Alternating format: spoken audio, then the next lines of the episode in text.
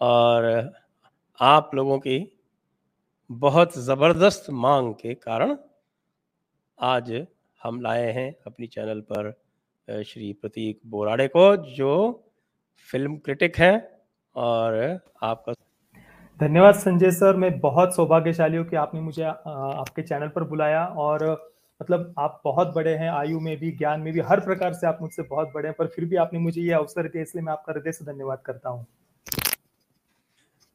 बहुत बहुत धन्यवाद आपको।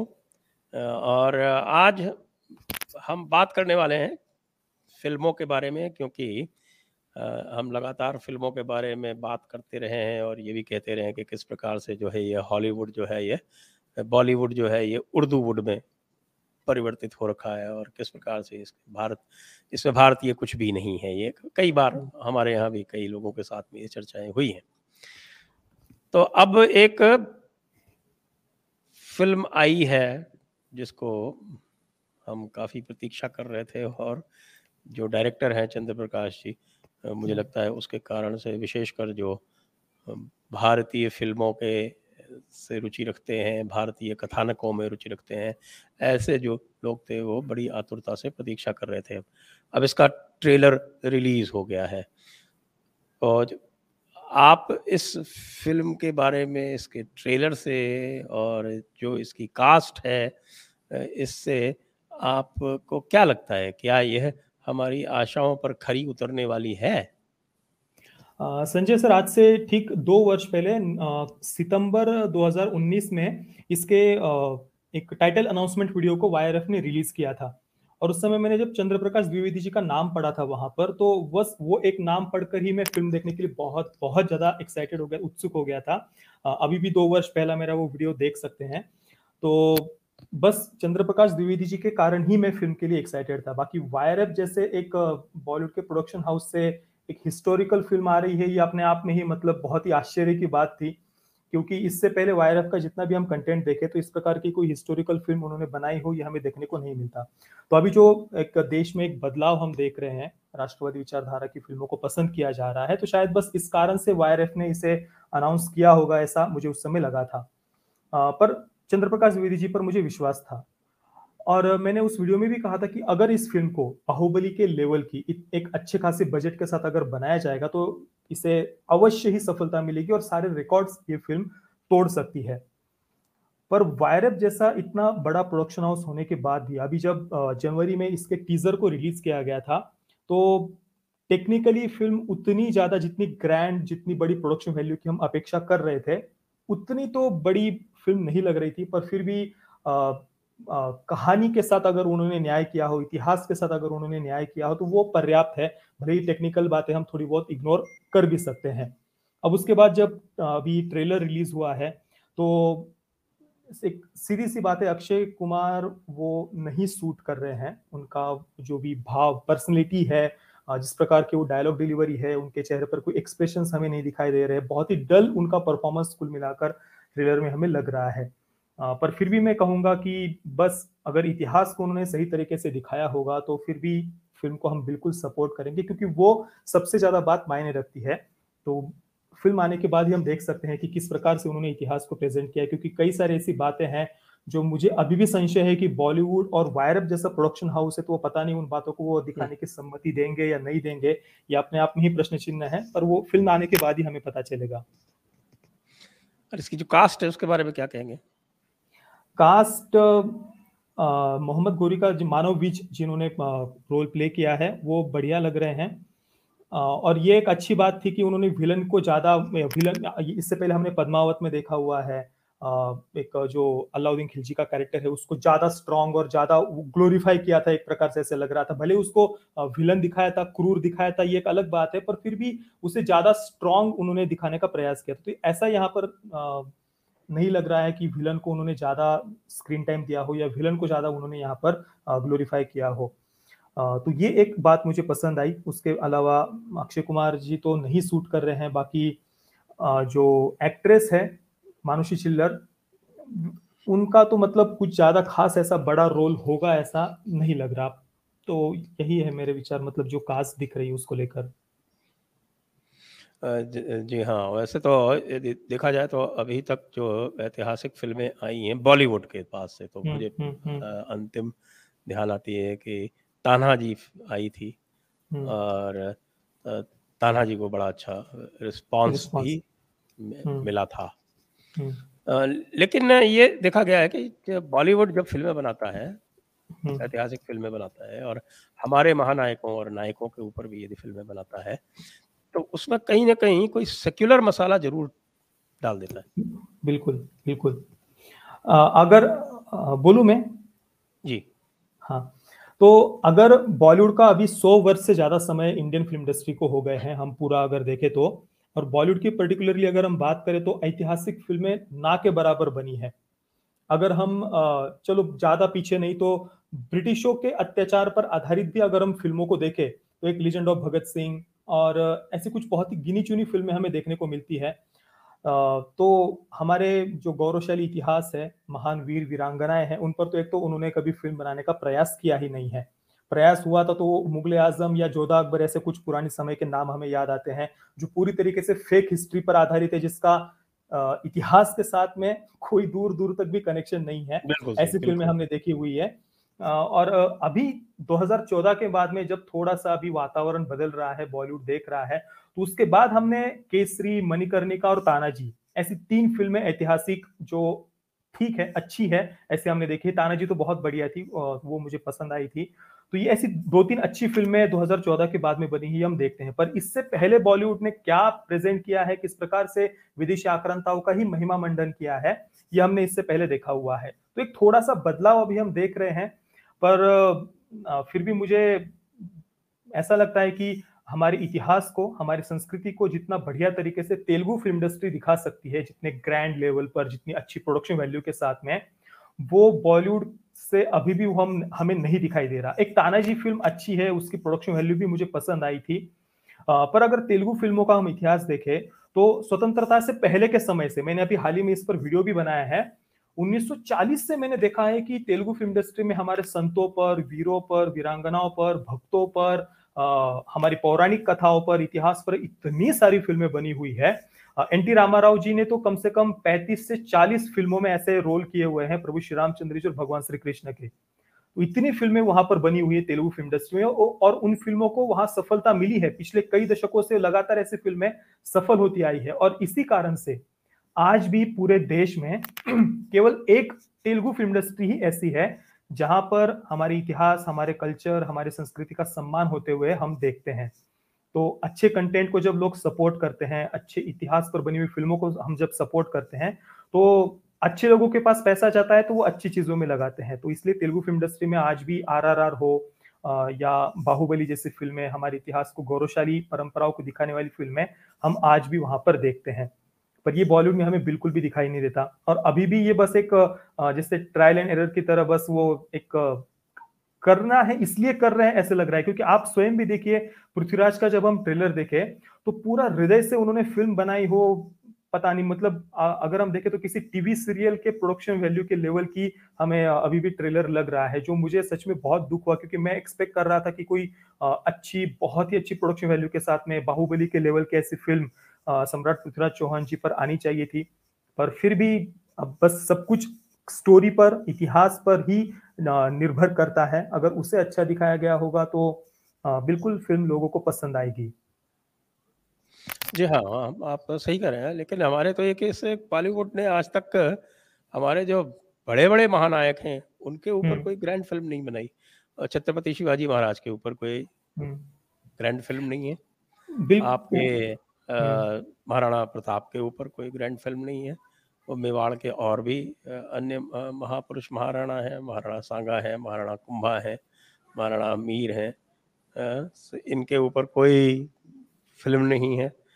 अगर है तो आप शाहजहां के ऊपर देख लीजिए आप अकबर के अकबर के देख लीजिए।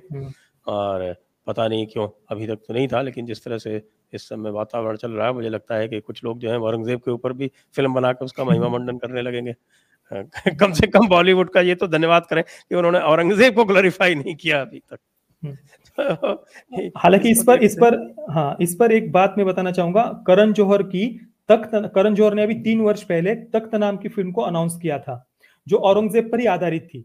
मैंने अच्छा। तीन वर्ष पहले जब हाँ तीन वर्ष पहले आप अभी भी अभी आप तुरंत गूगल पर सर्च करिए आपको मिल जाएगा तख्त फ़िल्म का मैंने उस पर हाँ। वीडियो भी बनाया था तीन वर्ष पहले ही तो उस समय उसमें औरंगज़ेब और दारा शिको इन दोनों को लीड रोल में दिखाया जाने वाला था और उसमें जिसने डायलॉग्स लिखे हैं जिसका कोई एक हैदरी करके कोई था जिस पर हिंदुओं के विरोध में ट्वीट करने का आरोप लगा हुआ था। काफ़ी हिंदू टेररिस्ट हिंदुओं का आतंकवादी वगैरह कहने का ऐसे उस जो धर्मा प्रोडक्शन में काम करता है वो व्यक्ति मैंने उस पर पूरा वीडियो बनाया हुआ है उसके ट्वीट्स वगैरह भी मैंने दिखाए हुए हैं। तख्त प्रतीक बोराडे अगर आप गूगल पर या यूट्यूब पर सर्च करें तो मिल जाएगा मैंने सारे वो ट्वीट्स वगैरह उसके दिखाए हुए हैं उस व्यक्ति के। तो वो व्यक्ति धर्मा प्रोडक्शंस में काम कर रहा है करण जौहर ने तख्त में डायलॉग राइटर के रूप में उसे लिया था। किसे? उसी व्यक्ति को जिसने इस प्रकार से हिंदू फोबिक हिंदू घृणा से भरे हुए कमेंट्स किए हुए थे। तो बॉलीवुड आपने जैसा कहा कि अभी तक बनाया नहीं पर ये ऑलरेडी बॉलीवुड के दिमाग में है। अभी लोगों ने काफ़ी विरोध किया था। इस कारण से थोड़ा सा अभी करण जौहर ने उसको साइड में रख दिया है पर उनके दिमाग में है अभी भी। अभी भी उनके दिमाग में है ये बनाने का। अच्छा इस पे राइटर लिखा हुआ है हुसैन हैदरी डायलॉग हाँ बराबर बराबर हुसैन हैदरी यही वो व्यक्ति है। सुमित रॉय स्क्रीन अब ये हुसैन हैदरी के ट्वीट्स अगर आप देखेंगे ना, अभी शायद ट्विटर ने उसके ट्विटर हैंडल को उस समय बैन कर दिया था, जब मैंने उसको वीडियो बनाया था। तो उसने बहुत हिंदू फोबिक कमेंट्स किए हुए हैं। डायरेक्ट हिंदुओं को टेररिस्ट कहा है, बहुत सारे ऐसे हिंदू घृणा से भरे हुए कमेंट्स किए हुए हैं। अब धर्मा प्रोडक्शन ऐसे लोगों को कैसे काम दे सकता है? और तब जैसी फ़िल्म जिस, जिसमें औरंगज़ेब मुख्य भूमिका में वो लेने वाले हैं, उसमें अगर ऐसे व्यक्ति को डायलॉग राइटर के रूप में लिया जा रहा है तो आप सोचिए किस मानसिकता से वो फ़िल्म बनाई जाएगी। जिस औरंगज़ेब ने हमारे धर्मवीर छत्रपति संभाजी महाराज को इतनी अनगिनत यातनाएँ दी, चालीस दिन तक इतना शारीरिक यातनाएँ दी, गुरु तेग बहादुर जी का शीश काटा, इतने लाखों लाखों हिंदुओं का जिसने नरसंहार किया, हमारे मंदिर तोड़े, ऐसे व्यक्ति पर बॉलीवुड फ़िल्म बनाने के बारे में सोच रहा है और उसमें डायलॉग राइटर के रूप में किसे ले रहा है आप देखिए। ये कितना ज़्यादा मतलब पूरा अंदर से ऐसा खून खोलता है जब ये बॉलीवुड से हम ऐसी बातें सुनते हैं और ये लोग पता नहीं इसका सबसे मुख्य कारण मैं यही कहूँगा कि जो मैंने थोड़ी देर पहले कहा कि बॉलीवुड हमेशा से ही वामपंथियों के हाथ में रहा है, लेफ्टिस्टों के हाथ में रहा है और उन्होंने इसका बहुत बहुत फ़ायदा उठाया है। और आज हम जिन्हें ये कहते हैं राइट विंग कहिए या इंडिक विंग कहिए या जो अपने रूट्स के साथ में जुड़े हुए जो लोग हैं, जिन्हें कंजर्वेटिव कहा जाता है या जो भी आप जो शब्द यूज़ करना है, हम कर सकते हैं। पर जो लोग अपने रूट्स के साथ जुड़े हुए हैं ना, उन लोगों की सबसे बड़ी गलती ये रही कि उन्होंने फ़िल्म इंडस्ट्री को हमेशा से इग्नोर किया है। आज भी आप देखिए, सामान्य घर के, सामान्य परिवार के मध्यम वर्गीय परिवार के जो माता पिता होते हैं, वो बच्चों को यही कहते हैं कि भाई ये फ़िल्में वगैरह फालतू की बातें हैं, इनसे दूर रहा करो। तो ये हमारी सबसे बड़ी गलती रही कि हमने कला और साहित्य के क्षेत्र को हमेशा से दूर रखा है अपने से। और जो वामपंथी है, या जो देश तोड़ने की विचारधारा के लोग हैं, लेफ़्ट की विचारधारा के लोग हैं, उन्होंने हमेशा से ही फ़िल्म इंडस्ट्री का बहुत अच्छे से यूज़ किया है। आज से नहीं, दशकों से आप देख लीजिए, ये किस प्रकार की मानसिकता की फ़िल्में बनाते आए हैं ये लगभग 1970-80 के दशक से हम देख रहे हैं। सत्तर अस्सी के दशक में काफ़ी सारी ऐसी वामपंथी विचारधारा की फ़िल्में बनी है, जहाँ पर मिल मालिक हो गिरनी मालिक हो, कोई उद्योगपति हो, कोई बड़ा बिजनेसमैन हो, उनको विलेनाइज करना, बहुत निगेटिव वे में दिखाना, फिर जो कर्मचारी या जो मिल मालिक में, मिल में काम करने वाले लोग उसके विरुद्ध वो आंदोलन कर रहे हैं, एक अराजकता का वातावरण। ये सब हमने सत्तर अस्सी के दशक में ऐसी काफ़ी सारी फ़िल्में बनी है। और उसके बाद में फिर नब्बे के दशक में थोड़ा सा वो गोविंदा और वो कॉमेडी फ़िल्में वगैरह काफ़ी सारी उस समय बनी थी।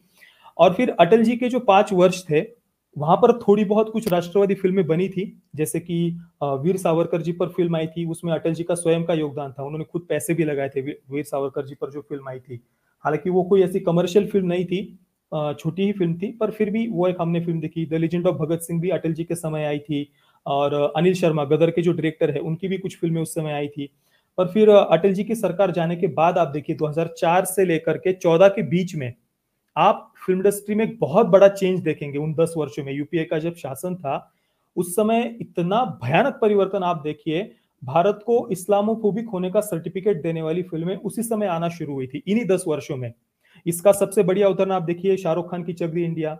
जिस व्यक्ति के, जिस खिलाड़ी के जीवन पर वो फ़िल्म आधारित है उन्होंने स्वयं ये, आप विकीपीडिया पर अभी भी पढ़ सकते हैं, उन्होंने स्वयं ये कहा हुआ है कि भाई, इसमें कोई ऐसा हिंदू मुस्लिम वाला एंगल ही नहीं था, इसमें भारत पाकिस्तान वाला कोई एंगल ही नहीं था। ये बॉलीवुड ने अपने दिमाग से वो बातें डाली थी। भारत कितना इस्लामोफोबिक है, भारत कितना इंटॉलरेंट है, अल्पसंख्यकों पर अत्याचार करता है, ये ज़बरदस्ती वो नरेटिव वहाँ पर बनाया।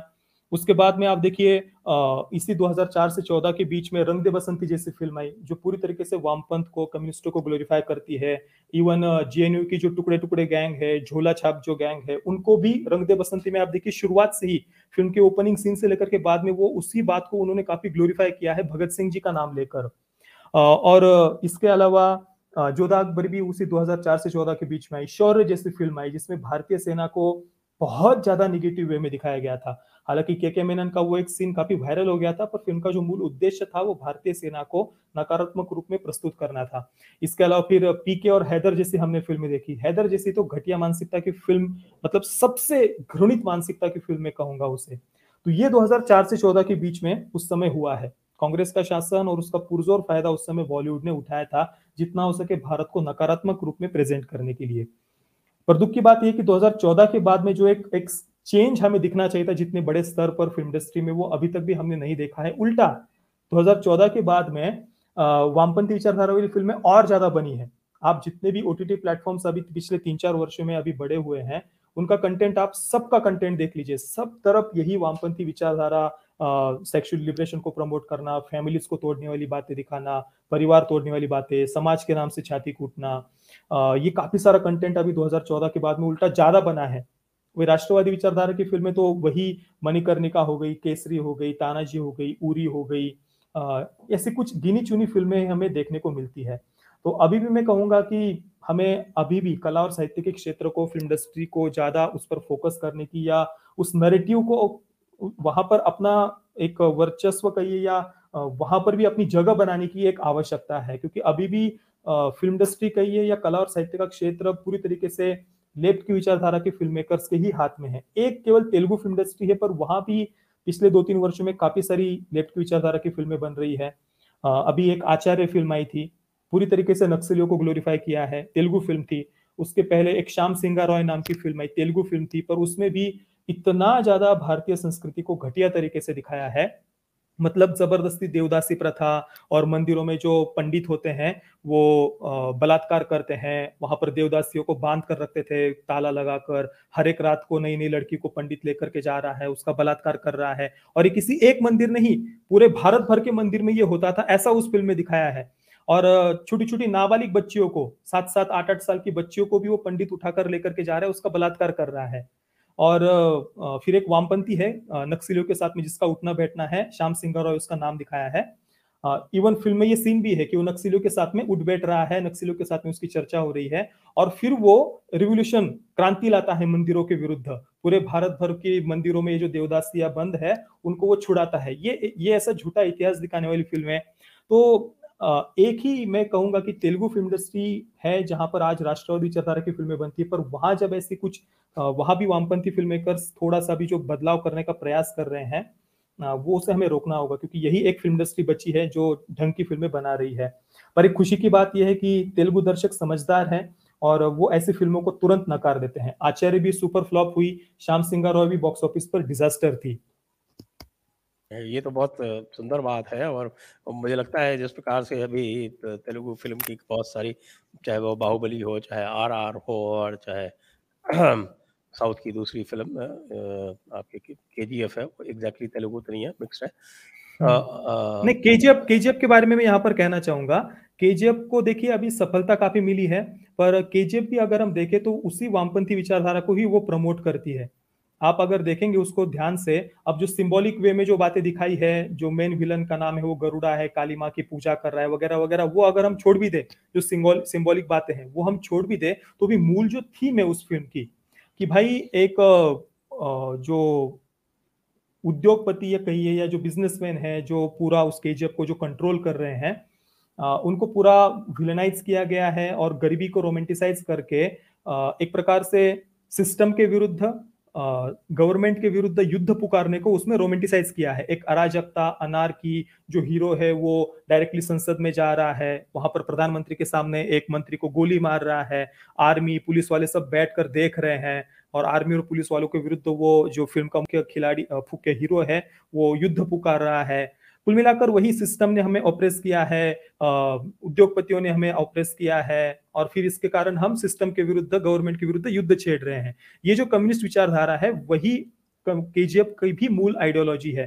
तो केजीएफ को मैं देख रहा हूँ, कई सारे मतलब लोग बिना समझे उस फ़िल्म को हमें नहीं सपोर्ट करना क्योंकि भले ही वो फ़िल्म ठीक है, कन्नड़ा फ़िल्म इंडस्ट्री से है, पर उसकी विचारधारा सच में बहुत ज़्यादा प्रॉब्लमेटिक है। जी हाँ वो कर्नाटक में भी जब से इनका ये जो नव कन्नड़ मूवमेंट चला था तो उसके बाद से वहाँ में भी लिफ्ट का बहुत काफ़ी एंट्री हुई। थी ये बात तो सही है आपके और उसके उसका प्रभाव दिखता है। हालाँकि वहाँ पे भी बहुत मूर्धन्य विचारधारा के और लेखक Kannada film Kannada film industry में बहुत सारे राष्ट्रवादी विचारधारा के फ़िल्म मेकर्स है एक्टर्स है इसमें कोई संदेह नहीं है मैं उनका सम्मान भी करता हूँ पर ये एक पर्टिकुलर मैंने केवल इस फ़िल्म की बात की केजीएफ फ़िल्म की। बाकी कन्नड़ा फ़िल्म इंडस्ट्री में भी बहुत अच्छे फ़िल्म मेकर्स है। सबसे ज़्यादा प्रॉब्लमेटिक फ़िल्में आज जहाँ बन रही है वो है तमिल और मलयालम फ़िल्म इंडस्ट्री वहाँ पर अगर आप देखेंगे ना तो कम्युनिस्ट फ़िल्म मेकर्स का पूरी तरीके से वर्चस्व है। अभी जैसे मैं आपको दो उदाहरण देता हूँ। तमिल फ़िल्म इंडस्ट्री में अभी पिछले वर्ष रुद्र तांडवम नाम की फ़िल्म आई थी। राष्ट्रवादी विचारधारा पर आधारित है और जो मिशनरीज का द्वारा कन्वर्जन हो रहा है हिंदुओं का उस समस्या को उस फ़िल्म में दिखाया था। आप अभी भी विकीपीडिया पर रुद्र को सर्च करिए, उसे ऑफिशियली जो जितने भी आप बड़े बड़े मीडिया हाउस है टाइम्स ऑफ़ इंडिया हो या जितने भी बड़े मीडिया हाउस है, उन सबके रिव्यूज़ उठाकर आप देखिए, या विकीपीडिया पर आपको पढ़ने को मिल जाएँगे। सभी ने मिलकर उस फ़िल्म को प्रोपेगेंडा फ़िल्म कहा है। और ये कहा है कि भाई ये फ़िल्म बहुत ज़्यादा हेट स्प्रेड कर रही है। और इवन जो ऑडियंस उस फ़िल्म को देखने के लिए गई थी ना उसको उन्होंने उसके बारे में लिखा है कि भाई बीजेपी के झंडे लगाकर लोग वो रुद्र तांडव देखने के लिए गए थे उच्च जाति के मतलब जाति तक ढूंढ कर निकाली उन्होंने उस फ़िल्म को देख, देखने के लिए जाने वालों की। और हाँ आप आप अभी भी विकीपीडिया पर सर्च करिए और वहाँ पर आप सब अब मैं जो भी बोल रहा हूँ सब आप वहाँ पर पढ़ सकते हैं। और उस फ़िल्म को इतना टारगेट किया गया रुद्र तांडव फ़िल्म को तो इससे हम समझ सकते हैं कि आज तमिल फ़िल्म इंडस्ट्री पर कम्युनिस्ट कम्युनिस्टों का कितना ज़्यादा प्रभाव है। और के, और इवन आप मलयालम फ़िल्म इंडस्ट्री को अगर हम देखेंगे तो वहाँ पर भी सेम हालात है। ज़्यादातर अभी वहाँ जो फ़िल्में आ रही है, वो कम्युनिस्ट विचारधारा पर ही आधारित है। एक उन्नी मुकुंदन वहाँ के राष्ट्रवादी हीरो है, बहुत ही गिनो चुने राष्ट्रवादी एक्टर्स में से वो एक है। उनकी अभी कुछ ही महीनों पहले एक मेपेडियन नाम की फ़िल्म आई थी मेपेडियन तो वो भी राष्ट्रवादी विचारधारा पर आधारित भगवान अयप्पा का उसमें भजन आदि है। उस फ़िल्म को भी वहाँ के जो वामपंथी है केरला के उन्होंने बहुत ज़ोर शोर से टारगेट किया था। मैंने उस पर भी वीडियो बनाया था उस समय उस फ़िल्म के सपोर्ट में। तो ये हालात है आज तमिल और मलयालम फ़िल्म इंडस्ट्री के कि वहाँ पर आप राष्ट्रवादी विचारधारा पर आधारित फ़िल्म बनाते हैं तो आपको चारों तरफ़ से अटैक किया जाता है टारगेट किया जाता है। तो एक हिंदू घृणा दर्शकों का क्या रिस्पॉन्स था इन फ़िल्मों का? देखिए कुल मिलाकर वहाँ पर कन्वर्जन की बहुत बड़ी समस्या है। बहुत ज़्यादा मात्रा में कन्वर्जन हुआ भी है हो भी रहा है और आ, एक इतना जब नरेटिव इस प्रकार से होता है ना कि आप हिंदू हेट को एकदम नॉर्मलाइज कर देते हैं कि भाई मतलब थोड़ा सा भी भारतीय संस्कृति को दिखा दो तो उसको टारगेट करने के लिए फिर एक प्रकार से ये ब्राह्मणिकल पेट्रियार की है इस प्रकार के शब्द उपयोग कर देते हैं। तो वो हिंदुओं को अटैक करने के लिए एक ब्राह्मणिकल पेट्रियार की नाम सामने रख देते हैं और इन बातों को इतना नरेटिव पर इतना उनका वर्चस्व है कि सामान्य लोग भले ही उन बातों को सपोर्ट भी करना चाहते हो, पर वो खुलकर कर नहीं पाते। क्योंकि उन्हें पता है कि अगर वो इन बातों को सपोर्ट करेंगे तो उनको तुरंत कम्युनल फासिस्ट सांप्रदायिक, संघी, चड्डी वाला इस प्रकार के टैग्स लगा दिए जाते हैं। और देखिए, एक साइलेंट मेजोरिटी जो होती है, वो कभी भी खुलकर अपने विचार व्यक्त नहीं करती, क्योंकि उन्हें सामान्य परिवार, अपने घर, बच्चे बाल बच्चे सबको साथ में लेकर चलना होता है। तो कई लोग है राष्ट्रवादी विचारधारा के, वो व्यक्त होना चाहते हैं, पर नरेटिव ऐसा वहाँ पर इतना बना दिया गया है कि वो चाहकर भी व्यक्त नहीं हो सकते हैं। इन, ये फ़िल्म कैसी रुद्र तांडवम कितनी चली? मैं देख नहीं पाया था क्योंकि उसे इतने कम स्क्रीन पर रिलीज़ किया गया था। तमिलनाडु में भी बहुत कम स्क्रीन पर रिलीज़ किया गया था पर लोगों का बहुत अच्छा रिस्पांस मिला था। लोग भर भर कर गाड़ियों में भर भर कर उस फ़िल्म को देखने के लिए गए थे उसे सपोर्ट करने के लिए। वेरी गुड वेरी गुड अच्छा ये आपने अभी देखा है जो एक फ़िल्म हमारी जो आई थी कश्मीर फाइल्स हम्म, हम्म। और शुरू में बहुत कम स्क्रीन पर रिलीज़ हुई। हम्म। लेकिन बाद में ये स्थिति हो गई कि बाकी दूसरी फ़िल्मों को स्क्रीन मिलने की मुसीबत आ गई। और इस चक्कर में अक्षय कुमार की वो फ़िल्म रिलीज़ हुई थी बच्चन पांडे। बच्चन पांडे। तो इसको आप किस तरह से देखते हैं कि क्या एक खालीपन था जिसको इसने भर दिया? बिल्कुल देखिए मैं हमारे चैनल की बात करूँ तो मैंने जब से चैनल शुरू किया है 2015-16 से मेरा चैनल शुरू है हालाँकि मैंने पुराने कुछ वीडियोस इस चैनल से डिलीट करके हमारे दूसरे चैनल पर डाले हैं, क्योंकि उस समय मेरे पास माइक नहीं था, कुछ ज़्यादा मैं बोलता नहीं था, पर हाँ मैं तब से कश्मीरी हिंदुओं के नरसंहार पर मैं काफ़ी लंबे समय से बात करता है, और मैंने ये चेंज बदलाव देखा है पिछले पाँच छह वर्षों में। पहले लोग मानने से ही मना कर देते थे कि भाई ऐसा कुछ हुआ ही नहीं है। कश्मीरी हिंदुओं का नरस मतलब यंग जनरेशन को इसके बारे में पता ही नहीं था। ये अभी पिछले पाँच छह वर्षों में थोड़ा सा अभी जब मीडिया के माध्यम से लोगों ने जब इस पर बात करना शुरू किया है, तब मैंने चेंज देखा कि अभी लोग कम से कम उनको ये बातें समझ में आ रही है, पता चले कि भाई हाँ ऐसी चीज़ होती है। क्योंकि पहले क्या था ना कि आप थोड़ा सा आतंकवाद के बारे में बोल देंगे तो तुरंत आपको संघी, सांप्रदायिक, आरएसएस का दल्ला, ऐसे टैग्स लगा दिए जाते थे। क्योंकि तब जो आज मैं देखिए आज जो राष्ट्रवादी बड़े कई सारे पत्रकार हम देख रहे हैं, राष्ट्रवाद की बात वो कर रहे हैं, और उनके खुद की रिपोर्टिंग आप देख लीजिए पाँच छह वर्ष पहले की वो किस प्रकार की रिपोर्टिंग करते थे। तो आज से पाँच छह वर्ष पहले तक पूरा मीडिया भी पूरा लेफ़्ट की विचारधारा से ही था तो नहीं पता था बहुत सारे युवाओं को इन सब बातों के बारे में। पर अभी धीरे धीरे मीडिया के कारण लोग बोल रहे हैं, सोशल मीडिया के कारण, जियो आने के बाद बहुत सारे लोग जुड़े हैं तो इस कारण से लोगों को पता चली है ये बातें और वो देखना चाहते हैं कि भाई अब क्या है, वो जानना चाहते हैं अपने इतिहास को, जो उनसे इतने लंबे समय तक छुपाया गया था। तो बहुत एक बड़ा सडन चेंज आ रहा है, युवाओं में भी, उनके दृष्टिकोण में भी बदलाव आ रहा है। और ऐसे में ही द कश्मीर फाइल्स जब फ़िल्म आई तो एक एक कुछ ऐसी बातें उसमें थी जो आज तक किसी फ़िल्म मेकर ने दिखाने का प्रयास नहीं किया था। क्योंकि देखिए जो टुकड़े टुकड़े गैंग कहिए या लेफ़्ट की जो स्टूडेंट्स है, उनको एक्सपोज करने वाली हमारे पूरे सौ वर्ष के भारतीय फ़िल्म इतिहास में एक सिंगल फ़िल्म भी नहीं बनी हुई। हाँ उन्हीं लेफ्टिस्ट स्टूडेंट्स को ग्लोरीफाई करने वाली ढेर सारी फ़िल्में आपको मिल जाएँगी। लाल झंडा हाथ में पकड़े हुए स्टूडेंट्स को ग्लोरीफाई करने वाली।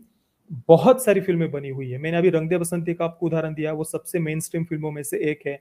आ, या डायरेक्टली लाल झंडे पकड़े हुए आपको अगर मैं बताऊँ तो अभी आ, एक तेलुगु फ़िल्म आई थी विजय देवर कोंडा की। आ, उसमें काफ़ी खुलकर लाल झंडे पकड़े गए थे। ऐसे ही एक एस जो एस एफ़ आई करके है ना कम्युनिस्टों की स्टूडेंट विंग तो वैसा ही एक संगठन उस फ़िल्म में दिखाया था। वो मेन ही लीड हीरो उसका ही है। और नक्सलियों को ग्लोरीफाई करने वाली तो बहुत सारी फ़िल्में आई हुई है। बॉलीवुड में तो उसकी पूरी लाइन लगी हुई है। चक्रव्यूह नाम की फ़िल्म आई थी, प्रकाश झा की। उसमें तो इतना निर्लजता के साथ में मतलब नक्सलियों को ग्लोरीफाई किया है कि विश्वास नहीं होता कि भाई, भारत में ऐसी फ़िल्म बनकर रिलीज़ हो सकती है। 2012 में वो फ़िल्म आई थी, चक्रव्यूह नाम की। और उसके बाद भी अभी हाल ही में विद्युत जामवाल की एक फ़िल्म आई थी, उसका नाम बड़ा ही, मुझे अभी नाम याद नहीं आ रहा। उसका एक, अभी उसकी एक फ़िल्म आई थी। उसके अलावा नेटफ्लिक्स पर एक बेताल नाम की वेब सीरीज़ आई थी। वहाँ पर भी ऐसे ही आदिवासी क्षेत्र दिखाया है। वहाँ पर एक कॉरपोरेट वर्ल्ड एक उद्योगपति है। वो उस आदिवासियों की ज़मीन को हड़पना चाह रहा है और फिर जो नक्सली नक्सली वगैरह है, वो उसके विरुद्ध युद्ध पुकार रहे हैं। और जो आर्मी है डायरेक्टली सीआरपीएफ वर्ड उन्होंने यूज़ नहीं किया है। सी आर पी आई ऐसा कुछ, एक थोड़ा सा अलग नाम उन्होंने यूज़ किया है। डायरेक्टली हमारे आर्मी का नाम यूज़ नहीं किया है, पर वही ड्रेस वगैरह आर्मी की तरह उन्होंने दिखाए हैं। तो उनके विरुद्ध वो नक्सली लड़ रहे हैं और नक्सलियों को काफ़ी मतलब फिर वो घोस्ट वगैरह उसमें बहुत सारी बातें दिखाई। कुल मिलाकर यही नक्सली विचारधारा को प्रमोट करने वाली बहुत सारी फ़िल्में आई हुई है। पर, इन्हीं लेफ्टिस्टों को विलन दिखाने वाली एक सिंगल फ़िल्म भी नहीं आई हुई, जबकि हम ये सारी, कितने सारी यूनिवर्सिटीज के ऐसे वीडियोस अवेलेबल है, उनके प्रोफेसर्स के वीडियोस अवेलेबल है कि वो किस प्रकार से भारतीय सेना के विरुद्ध, भारत के विरुद्ध बोलते हैं, कश्मीर की आज़ादी के बारे में बातें करते हैं। पर आज तक इस बॉलीवुड ने उनको एक्सपोज करने वाली एक भी फ़िल्म नहीं बनाई है। तो कई सारी ऐसी बातें थी जो इस फ़िल्म के माध्यम से सामने आई द कश्मीर फाइल्स के माध्यम से। इस कारण से भी उस फ़िल्म को इतना योगदान मिला इतना सपोर्ट मिला क्योंकि वो पॉलिटिकली करेक्ट नहीं थी। खुलकर जो बातें लोग सुनना चाहते थे, वो उस फ़िल्म ने दिखाई थी। और एक बार जब एक फ़िल्म को सब तरफ़ से उसके बारे में बात होती है सोशल मीडिया पर जब सब उसके बारे में चर्चा करते हैं तो स्वाभाविक सी बात है कि लोग उस फ़िल्म को फिर देखना चाहते हैं। और इस कारण से काफ़ी फ़िल्म को प्रेम मिला और आ, देखा जाए तो फ़िल्म सच में बहुत अच्छी बनी भी थी टेक्निकली भी अच्छी बनी थी फ़िल्म। जी हाँ भाई एक और फ़िल्म आई थी दी कन्वर्शन। उसके हम्म। बारे में आपने देखिए मैंने उसका ट्रेलर आया था तब भी मैंने बहुत निराशा व्यक्त की थी कि राष्ट्रवादी फ़िल्म मेकर्स को आ, उस समय ये हुआ था ना देखिए एक छत्रसाल नाम की भी वेब सीरीज़ आई थी हमारे महाराजा छत्रसाल जी के जीवन पर आधारित पर एमएक्स प्लेयर पर रिलीज़ हुई थी।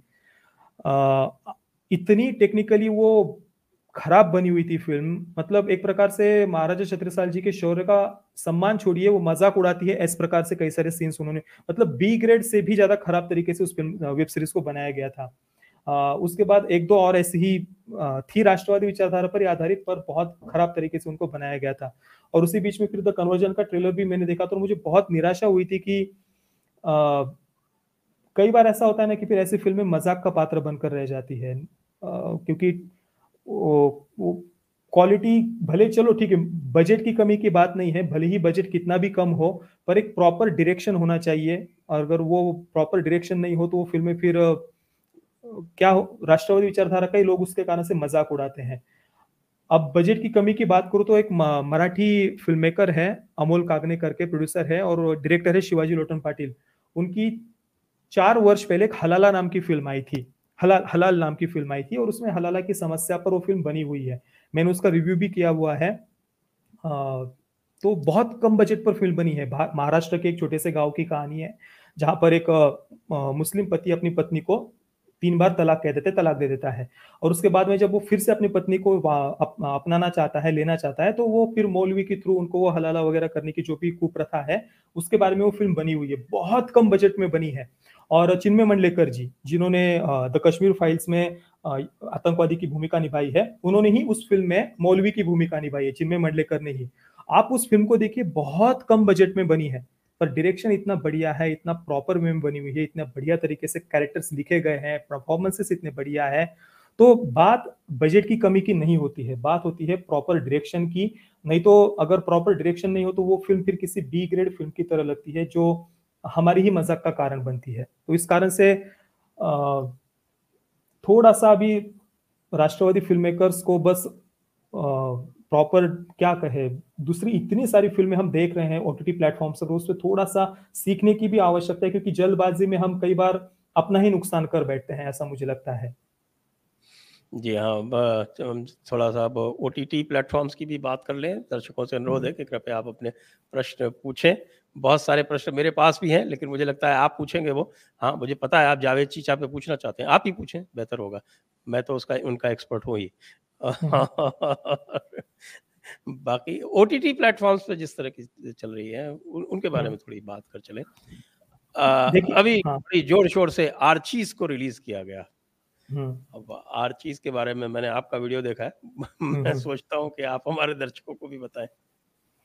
देखिए नेटफ्लिक्स की अगर हम बात करें तो जब से नेटफ्लिक्स भारत में आया है उसका पूरा कंटेंट अगर हम उठाकर देखें चाहे वेब सीरीज़ हो या फ़िल्में हो तो 99 परसेंट कंटेंट उनका अगर हम देखें ना तो वही एक लेफ्टिस्ट विचारधारा पर या वोक माइंडसेट पर आधारित उनके सारा का सारा कंटेंट है। जो हर प्रकार से भारत विरोधी है, भारत को तोड़ने वाली मानसिकता का है, वामपंथी विचारधारा का है, या तो सेक्सुअल लिबरेशन को प्रमोट करने वाला है, या किसी न किसी प्रकार से युवाओं को अपने ही परिवार के विरुद्ध पेरेंट्स के विरुद्ध भड़काना कि भाई ये पेरेंट्स तुम्हारे सपनों को कुचल रहे हैं, इनको छोड़कर भाग जाओ सो कॉल्ड सपनों के पीछे भागो सेक्सुअल लिबरेशन को प्रमोट करना one night stand multiple partners extra marital affair को जस्टिफाई करना इवन आजकल तो वो ओपन मैरिज को भी प्रमोट करने लग गए हैं। ओपन मैरिज को प्रमोट करने वाली भी अभी हाल ही में एक वेब सीरीज़ आई थी नेटफ्लिक्स पर ही डी कपल नाम की। आर माधवन उसमें मुख्य भूमिका में है, ये सबसे दुख की बात है। उसमें ओपन मैरिज को प्रमोट मतलब ये सेक्सुअल लिबरेशन को प्रमोट करना, भारत विरोधी मानसिकता, ऐसा ही कंटेंट नेटफ्लिक्स अभी तक बनाता आया है। जैसे कि सेक्रेट गेम्स को देखिए, घुल को देखिए, घुल में तो हमारे एक तथाकथित डिस्टोपियन फ्यूचर दिखाया है, आज से कुछ पचास साठ वर्ष के बाद का। और उसमें ये बताया कि एक टोटलिटेरियन गवर्नमेंट है कंजर्वेटिव आइडियोलॉजी वाली मतलब तो एक दिखाई है भारत में। और उसमें फिर जो आर्मी है, वो मुस्लिम्स पर अत्याचार कर रही है। इवन उन्हें कोई भी फ्रीडम नहीं है उनके जो जो रिलीजियस बुक वगैरह है, उसको भी आर्मी रखने की छूट नहीं दी जा रही है। आर्मी हर तरफ़ से उनको अत्याचार कर रही है। तो इस प्रकार से एक डिस्टोपियन फ्यूचर दिखाकर, एक प्रकार से अल्पसंख्यक समुदाय को ये दिखाने का प्रयास करना कि भाई आप लोग भारत में असुरक्षित है, भारत इंटॉलरेंट है, भारत आप पर अत्याचार करता है, आप यहाँ पर सुरक्षित नहीं है। तो ये मानसिकता उसमें प्रमोट की गई थी। उसके बाद लैला आई, लैला तो इतनी भयानक मानसिकता की वेब सीरीज़ थी पर सबसे आश्चर्य की बात देखिए, लैला को अगर आप देखेंगे ना, उन्हें भारत विरोधी मानसिकता फैलाने के लिए भी ओरिजिनल कंटेंट नहीं मिलता है। वो भी एक अमेरिकन टेलीविज़न सीरीज़ से ही प्रेरित थी। एक अमेरिकन सीरीज़ है द हैंडमेड स्टेल करके। उसमें ये दिखाया है, एक डिस्टोपियन फ्यूचर है और कंजर्वेटिव आइडियोलॉजी वाली टोटलिटेरियन गवर्नमेंट है वहाँ पर, जो क्रिश्चियनिटी को वगैरह फॉलो करती है और उनको विलन दिखाया है उस गवर्नमेंट को। और उस डिस्टोपियन फ्यूचर में फिर जो महिलाएँ हैं उनको बस बच्चे पैदा करने के लिए बंधक बनाकर रखा है, गुलाम बनाकर रखा है सेक्स लेव बना कर रखा है। तो इस प्रकार की आइडियोलॉजी वाली वो तो हैंडमेड स्टेल टेलीविज़न सीरीज़ है। अमेरिका की बहुत बड़ी सीरीज़ है वो। और उसी से प्रेरित फिर नेटफ्लिक्स ने भारत में दीपा मेहता शायद उसकी डायरेक्टर थी डेला नाम की वेब सीरीज़ बनाई थी। उसमें भी यही दिखाया है कि एक डिस्टोपियन फ्यूचर है। आज से कुछ पचास सौ वर्ष बाद का वहाँ पर आर्यावर्त नाम का एक साम्राज्य बना हुआ है टोटलिटेरियन गवर्नमेंट जो केवल उच्च वर्ग के जो हिंदू है, उनके लिए उन्होंने सारी सुख सुविधाएँ रखी है और जो माइनॉरिटीज है या गरीब और पिछड़ा वर्ग है, उनको उन्होंने बस एक दीवार खड़ी करके दूसरी तरफ़ झोपड़पट्टी में वगैरह रखा है। और उसमें ये दिखाया था कि जो राष्ट्रवादी स्लोगन्स होते हैं, जैसे कि हम भारत माता की जय बोलते हैं, कि हम भारत के लिए अपनी अपना जीवन भी समर्पित कर देंगे वगैरह तो वैसे नारों को उसमें बहुत ज़्यादा गलत तरीके से निगेटिव वे में दिखाया था कि भाई आर्यावर्त मेरी माँ है आर्यावर्त के लिए हम जान दे देंगे। और जो दीवार के उस पार है, जो गरीब या पिछड़ा वर्ग हम कहिए माइनॉरिटीज कहिए, वो टुकड़े टुकड़े के नारे लगा रहे हैं। उन्होंने आर्यावर्त के हम टुकड़े टुकड़े करेंगे आर्यावर्त को तोड़ देंगे तो उन बातों को उन्होंने वहाँ पर ग्लोरीफाई किया है। तो इसी प्रकार की मानसिकता की नेटफ्लिक्स बनाते आया है, और सेक्सुअल लिबरेशन पर आधारित तो ढेर सारी बातें हैं, जहाँ पर पति या तो नपुंसक होता है, या फिर पति अपनी पत्नी पर अत्याचार करता है, या बिस्तर पर कुछ नहीं कर पाता, और इसके आड़ में फिर उसकी पत्नी को उसके एक्स्ट्रा मैरिटल अफेयर को जस्टिफाई किया जाता है, या फिर मल्टीपल पार्टनर्स ओपन मैरिज वगैरह वगैरह। और अभी अगर हम आर्चिज जिसकी हम बात करें तो ये भी उसी कड़ी की बात है। यहाँ पर नेपोटिज्म तो है ही कि कई सारे बड़े बड़े एक्टर्स के बेटे, किसी की, किसी का पोता, किसी की बहन, ये सारे वहाँ पर लिए गए हैं। और एक 1960 के दशक 60 70 के दशक की अमेरिकन कॉमिक बुक्स पर यह आधारित है। और 60 के दशक का भारत इसमें दिखाया जाने वाला है, ये बताया गया है। अब 60 के दशक में ऐसा भारत 60 के क्या अभी के दशक में भी ऐसा भारत हमें कहीं पर देखने को नहीं मिलता है। पर इन लोगों को भारत के हर एक प्रतीक चिन्ह से हर एक सिंबल से हिंदू संस्कृति के इतना हेट है इतनी घृणा है कि वो उसे कभी भी दिखा ही नहीं सकते। अब साठ के दशक के बच्चे आप देखिए बड़े से बड़े अमीर परिवार के बच्चे भी अगर आप देखेंगे ना तो वो भी कहीं ना कहीं अपने रूट्स से अपने कल्चर से जुड़े हुए ही हमें दिखाई देंगे। पर इन लोगों का एक काल्पनिक जगत है जहाँ पर पूरा वेस्टर्नाइज कर दिया गया है उन कैरेक्टर्स को। भारतीयता उनमें कुछ भी दिखाई नहीं देती। इत, मतलब इतना भारत से इनके अंदर हेट्रेड भरी हुई है इतनी घृणा भरी हुई है कि वो हमारे कल्चर की चाहे कोई भी बात हो हमारे परिधान हो वेशभूषा हो या चोटी रखना हो जनेऊ रखना हो या कलावा बांधना हो या तिलक लगाना हो या महिलाओं के सोलह श्रृंगार हो साड़ी हो भारतीय संस्कृति से जुड़ी हुई किसी भी जो हमारी बात इतिहास से जुड़े हुआ हमारा जो भी सिंबल है उसको ये हमेशा निगेटिव वे में ही दिखाते हैं जी बिल्कुल सही कह रहे हैं आप और इसीलिए इनका ये हाल हो रहा है कि अब ये ऐसा सुनने में आया मेरे के अब इन्होंने हम्म। छाट छाट के जो वोक आइडियोलॉजी वाले लोग हैं उनको हम्म। बाहर करना आरंभ किया है लेकिन नहीं नहीं है इस, इस, नहीं नहीं ये ये ये देखिए केवल अमेरिका जो यूएस का नेटफ्लिक्स है वहाँ की न्यूज़ थी है कि अच्छा। वहाँ पर एक देव शैपल नाम का स्टैंड अप कॉमेडियन था। उसने ये जो तथाकथित एलजीबीटी एलजीबीटी कम्युनिटी होती है ना जो सेक्सुअल लिबरेशन की बातें करते हैं हम बायसेक्सुअल है वगैरह वगैरह तो उसके अगेंस्ट उसने थोड़ी सी कॉमेडी की थी एक एक स्टैंड अप कॉमेडियन ने देव शैपेल उसका नाम है। अब वो है इलॉन मस्क का दोस्त वो स्टैंड अप कॉमेडियन। तो अभी हम्म। दो हफ़्ते पहले इलॉन मस्क ने उस स्टैंड अप कॉमेडियन के सपोर्ट में एक इंटरव्यू में बात कही थी कि भाई ये जो नेटफ्लिक्स का वोक माइंड वायरस है ना वो नेटफ्लिक्स को अनवॉचेबल बना दे बना दे रहा है नेटफ्लिक्स को अभी देखा ही नहीं जा रहा तो ये जब इलॉन मस्क ने कहा तो सोशल मीडिया पर जो लोग काफ़ी लंबे समय से ये बात कह रहे थे ना अमेरिका में कि भाई नेटफ्लिक्स का कंटेंट काफ़ी वोक आइडियोलॉजी वाला है, लोग उसका विरोध करना चाह रहे थे, पर कोई वॉइस उन्हें मिल नहीं रही थी, कोई बड़ा व्यक्ति उसको सपोर्ट करे। अब इलॉन मस्क ने जब ये बात कही तो लोगों को एक बड़ा वज़न मिल गया उनकी बात को, वहाँ के जो कंजर्वेटिव है अमेरिका के राइट विंग वाले या जो भी है रिपब्लिकन पार्टी को सपोर्ट करने वाले। तो जब जब काफ़ी विरोध हुआ ना तो अभी मेरे अनुसार उस विरोध को शांत करने के लिए नेटफ्लिक्स ने बस ये खबर उड़ाई है कि भाई हमने हमारे वोक एम्प्लॉयज़ को नोटिस दे दी है कि अगर तुम इसके साथ देव शेपेल के स्टैंड अप कॉमेडियन शो के साथ अगर तुम एग्री नहीं कर सकते हो या उसको एक्सेप्ट नहीं कर सकते हो तो निकल जाओ। निकाला है ऐसी कोई खबर नहीं आई है, बस ये नोटिस हमने थमाई है, ऐसी एक न्यूज़ उछाली है नेटफ्लिक्स ने। और मुझे नहीं लगता कि वो कोई निकालेंगे भी उनको, क्योंकि नेटफ्लिक्स का 99 परसेंट कंटेंट वही वोक आइडियोलॉजी वाला ही है। तो मुझे नहीं लगता कि नेटफ्लिक्स को बदलने वाला है। ये बस अभी लोगों का गुस्सा शांत करने के लिए ये न्यूज़ उड़ाई गई है नेटफ्लिक्स के द्वारा। एक मराठी वेब सीरीज़ आ रही है छत्रपति शिवाजी महाराज के ऊपर। अभी उसकी लेटेस्ट मूवी पावन खंड रिलीज़ हुई थी। उसका वेब सीरीज़ नहीं है वो फ़िल्म फ़िल्म सीरीज़ है हाँ फ़िल्म सीरीज़ अच्छा फ़िल्म सीरीज़ है। हाँ दिखपाल तो लांजेकर जी हम्म। उसका कैसा आपको रिस्पांस दिख रहा है? देखिए हालाँकि कम बजट में बनी हुई है पर दिक्पाल लांजेकर जी उन्होंने काफ़ी अच्छी तरीके से हमारे इतिहास को प्रेजेंट किया है। आ, मतलब कोई छेड़छाड़ नहीं की है एक अच्छी बात है और उस कारण से मैंने उन फ़िल्मों को सपोर्ट किया है पावन किंड और पूरी फर्जंत हो फतेह शिकस्त हो उसके बाद पावन किंड और भी चौथी फ़िल्म शेर शिवराज रिलीज़ हुई थी।